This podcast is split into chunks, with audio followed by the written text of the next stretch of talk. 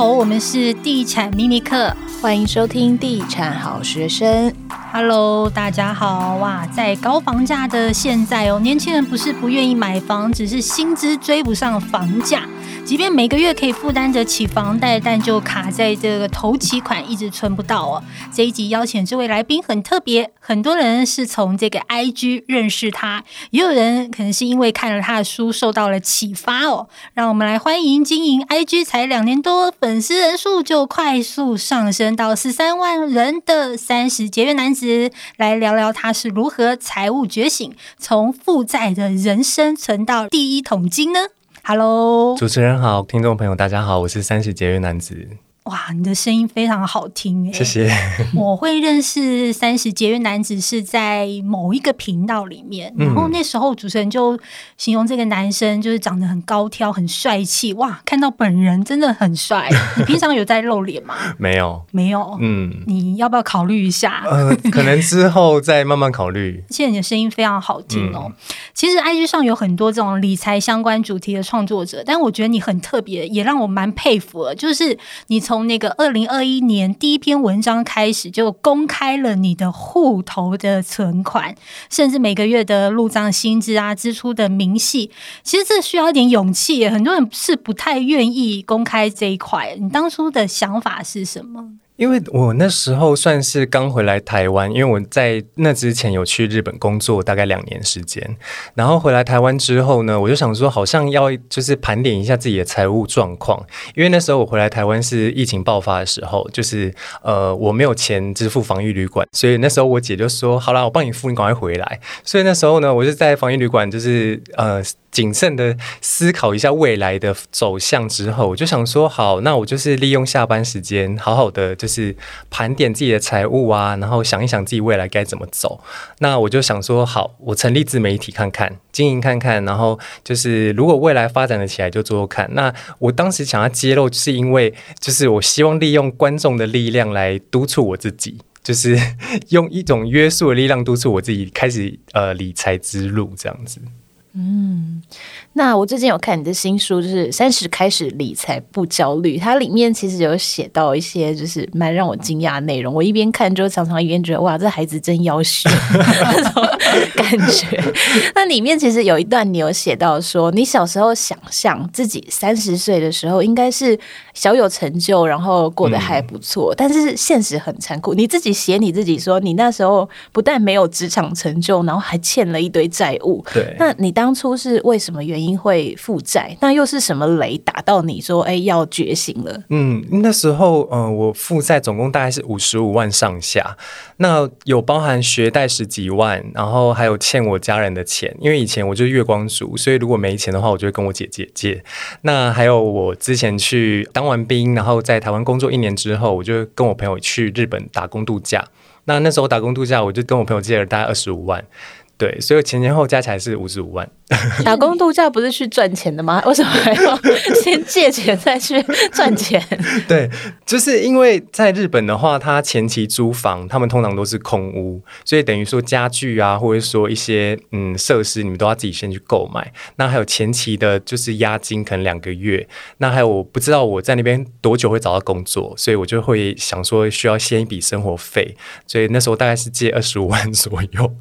那你打工度假结束之后，有把这些债务都还清吗？有，就是我就是有找到工作，然后每个月就边还，直到我快呃大概好像是三十岁左右的时候，就把五十五万全部还清。所以我觉得你人生要感谢的是你那个朋友，嗯、还有你的姐姐。对，对，你就是愿意借你钱哎。对啊，而且你那时候在日本是念书嘛，我记得是交换学生。交换学生的话，对，是几年前的事情。对，然后我觉得你蛮勇敢的是，你完全没有任何。存款你就去了一个陌生的国家里读书，嗯、你都不会觉得害怕吗？那时候是有申请到教育部的奖学金，但那个奖学金大概只足够支付半年的住宿费。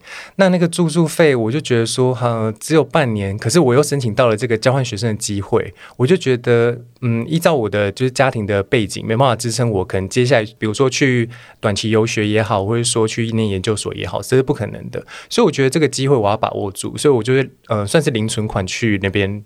旅游交换，非常的勇敢，而且没有保险哦。对，而且我那时候也没有什么保险啊或什么的概念，我就。就勇闯日本，大家可能以为三十节约男子他可能是一个富二代才敢这样子 去国外，就是没有带钱就去念书，但其实不是哦，他就只是有一颗勇敢的心。对，对，而且你三十岁前，你基本上是跌跌撞撞的，嗯、你做过端盘子，当过模特，嗯，平面设计，精品业的贵哥，对，那是什么雷打到你开始想要存钱呢？嗯、呃，就算是在二零二零爆发的时候，就疫情爆发的时候，我当时回来的时候，我就觉得说未来。如果再遇到这样的状况，我有办法应付吗？或者说我该不会又要跟姐姐借钱，然后就是应付这些临时状况吧？所以我觉得算是一个转捩点，就是呃，这个雷就是 疫情。那转捩点就是我回来防疫旅馆住的时候，我觉得就是要好好的审视自己的债务状况，然后好好的开始理财，所以我才创了这个账号。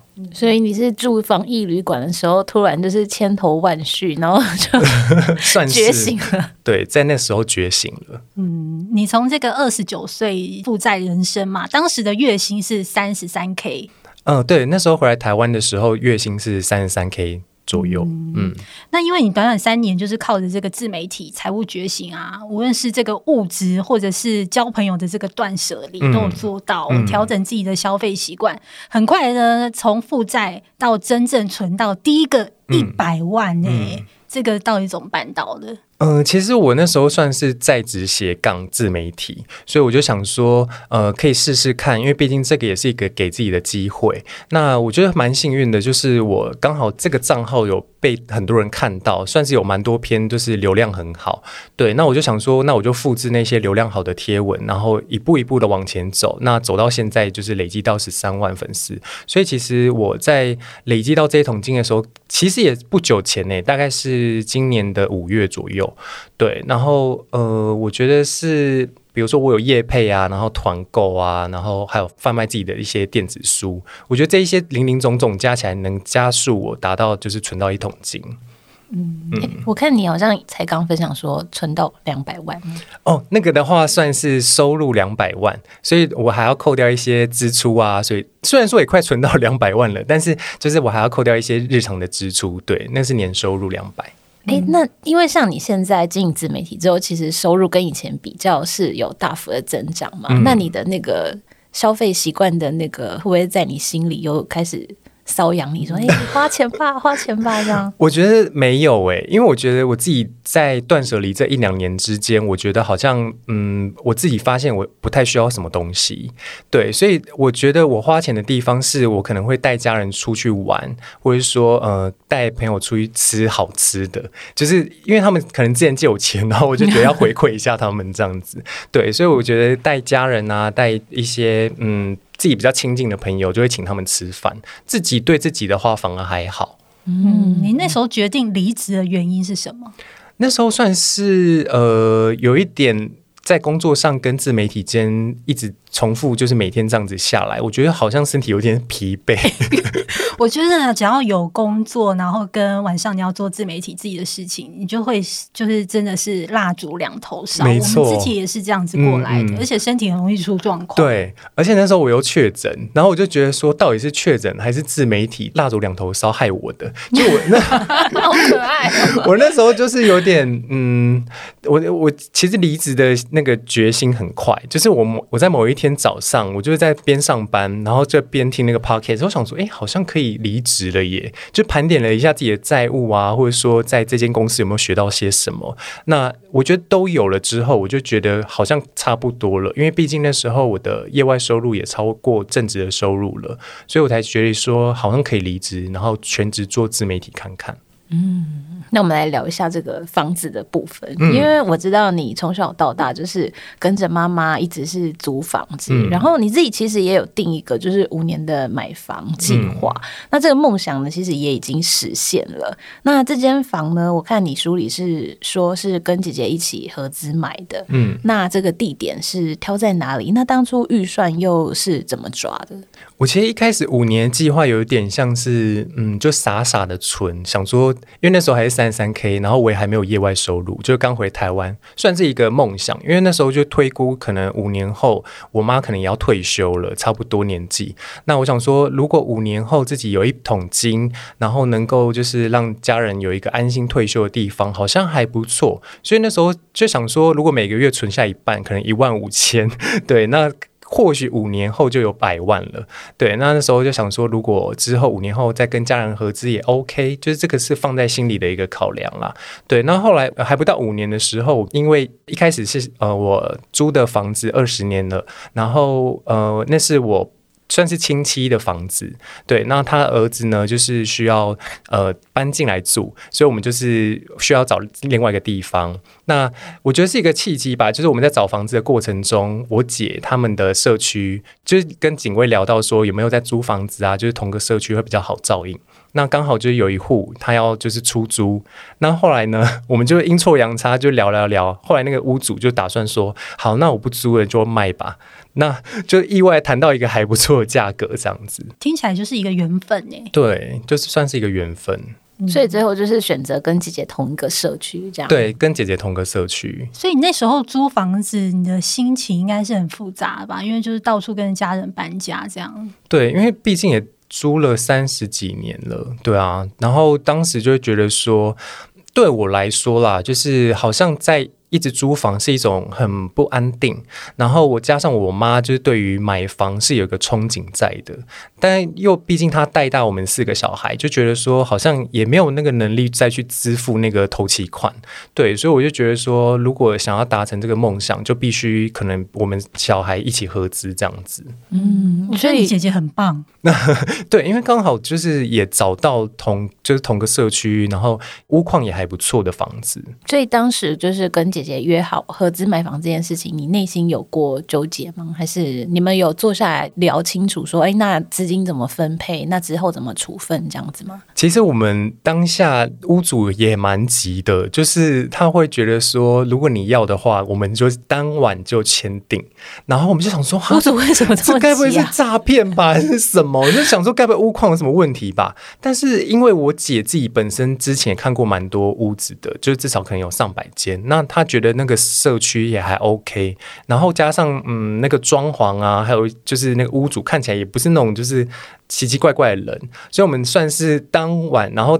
就说哎、欸，我们要找那个代书来，然后立马签约。所以我就当下有想，这一听就超可怕的。对，我就觉得什么意思？那时候我还在吃早餐，早上的时候，然后我姐打电话给我说，哎、欸，那个等一下我们要去买房。我说什么东西？我们哪来的钱呐、啊？我那时候我只有十万块，对我这样只有十万块。对，然后我想说这到底是怎样？然后我就想说好了，那我先去看一下。然后他们说晚上要签订的时候，我整个吓疯哎。对。有没有先查一下实价登录那价格行不行？对啊，你们有先做过功课吗？对，因为其实我姐在那个社区也算是近几年才买，所以大概知道她的那个落点在哪里。好，那买了房之后，很快你刚刚说那个十万的这个户头又归零了嘛？嗯，那你当时又要从零开始，那你的生活跟心态那时候是怎么调整的？因为当然我的头期款是不够的，因为我妈合资嘛，所以我就我又跟姐姐借了头期款，然后再慢慢的还摊还这样子。那我觉得说，就是那十万块是拿来合资，然后达成我妈想要就是买房的梦想，所以对我来说，那算是自我的投资啦。所以其实我不会觉得说。我十万块那一桶金好像就是呃，对，石沉大海或什么，我觉得算是一个目标的达成。我觉得对我来说是一个小小的成就。因为以前我可能在三十岁前，我都没有存到十万块这一笔钱，所以我觉得十万块对我来说是很重要的一个里程碑。然后我觉得说，啊，天啊，我竟然能在那个就是当天决定要买房的关键时刻能挪出十万块，我就觉得有参与其中。对，就是觉得自己很有，而且我觉得你长大了。嗯嗯嗯，就是有蜕变。我。而且我觉得我姐应该会觉得说，嗯，迪迪应该有长大哦，因为以前都会跟我借钱，然后现在竟然能省出十万块。而且我蛮好奇，你以前的消费习惯跟现在有什么不同？以前的话，我是就是先，比如说领到薪水之后，我就先买我想要买的，然后先达成我自己想要的一些欲望，或者跟朋友出去吃饭啊、聚餐什么的。所以其实我不会去规划说每一笔钱，或者说有预算在哪里，我都不会。我就是没了钱，我就去 ATM 领钱，然后花完这样子。哦，都完全没有存钱，完全没有，然后也不知道钱花去哪。嗯，不知道。那需要给孝亲费吗？有，在呃开始工作的二十五岁左右的时候，然后有开始给每个月大概五千块。对，但其实因为我们家是租房，我就会把它转换成一个想法，是说就当成是我在付租金的概念这样子。所以你以前在买东西的时候，你是属于那种就是会乱买纾压的类型吗？我是诶、欸，因为我不会去规划说，嗯，我现在赚了多少钱，我应该就是生活费到哪。有时候我还蛮。不是到月底才月光，可能月中就月光的那一种，所以我可能到月中的时候，我接下来月中就吃土了，月中就吃土，所以我我就会跟我姐借，所以才会有累积之前那些负债。那那你可以分享一下你现在是怎么花钱的吗？我现在的话，其实因为我收入来源比较多一点，所以我就是基本上我我知道我的总月。开销是多少？比如说我月开销就是四万，那我就会每个月扣除掉那个钱。那其他如果比如说其他收入的话，我就会分配到股票里面。我不会去记账说我现在每天花多少，因为我知道说我每个月的餐饮费大家都吃多少，那我就领多少出来。嗯，嗯，那你最后可不可以用这个过来人的这个经验，跟听众分享几个你觉得会让人家变没钱的习惯呢？我觉得变没钱对我来说是你。要先戒掉信用卡耶，因为我觉得信用卡这件事情，在我一开始成为月光族的时候，是一个很大的变没钱的一个。一个坑吗？对，一个坑。因为之前会觉得说我没钱了，我就先刷卡，然后它还可以分期啊、哦，六期零利率。对，就是没有不用付那个利息，我又可以立马得到这个东西，所以我就觉得说，可能要先戒掉信用卡，然后就是减少跟朋友聚餐呐、啊，就是 不要太常去聚餐。那你觉得一个月大概几次可以？我觉得看要看你自己的人脉啦，因为我像我自己本身是朋友很少，所以我觉得刚刚好。内向型人格就对了，就是对，我是内向型人格，所以我觉得说这刚刚好符合，就是我想要节约的这个心态。断舍离之后，就是要开始就是断绝掉这些关系，因为我觉得如果你只是为了呃，比如说跑点，或者说你不是经营一些美食频道，你只是纯粹为了跑点然后拍美照，我觉得是没有必要的。对，因为这些钱它不会回收。对，那我觉得。觉得你倒不如去买一些可以，比如说 ETF 啊，那些会比较对你有帮助的。对，我觉得这些钱可以先省下来。对，我觉得主要对我来说啦，先戒掉信用卡，然后还有就是。减少聚餐跟朋友的次数。哇，我觉得看完书，然后听到他讲这些话，我真的很想摸他的头，说很棒，你长大了。对啊，我觉得你妈妈会很开心。那还有什么吗？因为我觉得可能现在其实电子支付也蛮频繁的嘛。嗯、我觉得电子支付也很常会把我们的就是你钱给吃掉。对对，我觉得这是坑，所以我觉得会建议说，如果呃你想要开始理财的话，会建议先从比如说要有先存后花的这个概念，然后呢再规定自己。可能每个月只能从 ATM 领几次，然后几千元。假设你可能一个月的餐费就六千，那是否你可能一个礼拜就只有两千块左右？就是你就一个礼拜去 ATM 领一次，然后这个钱花完了，你就要知道说，好，接下来我就是要拮据一点了，不能再继续花了，也不要再去 ATM 领钱了。所以我觉得，如果你想要开始存钱省钱的话，这个是一个方式，而不是说等到你真的口袋没钱了，你才去领钱。那个增加那个次数，你就会。有一种没有金钱规划的感觉，然后你就无止境的花下去，然后也没有存到钱，你就会对人生开始失望，嗯、就一个循环。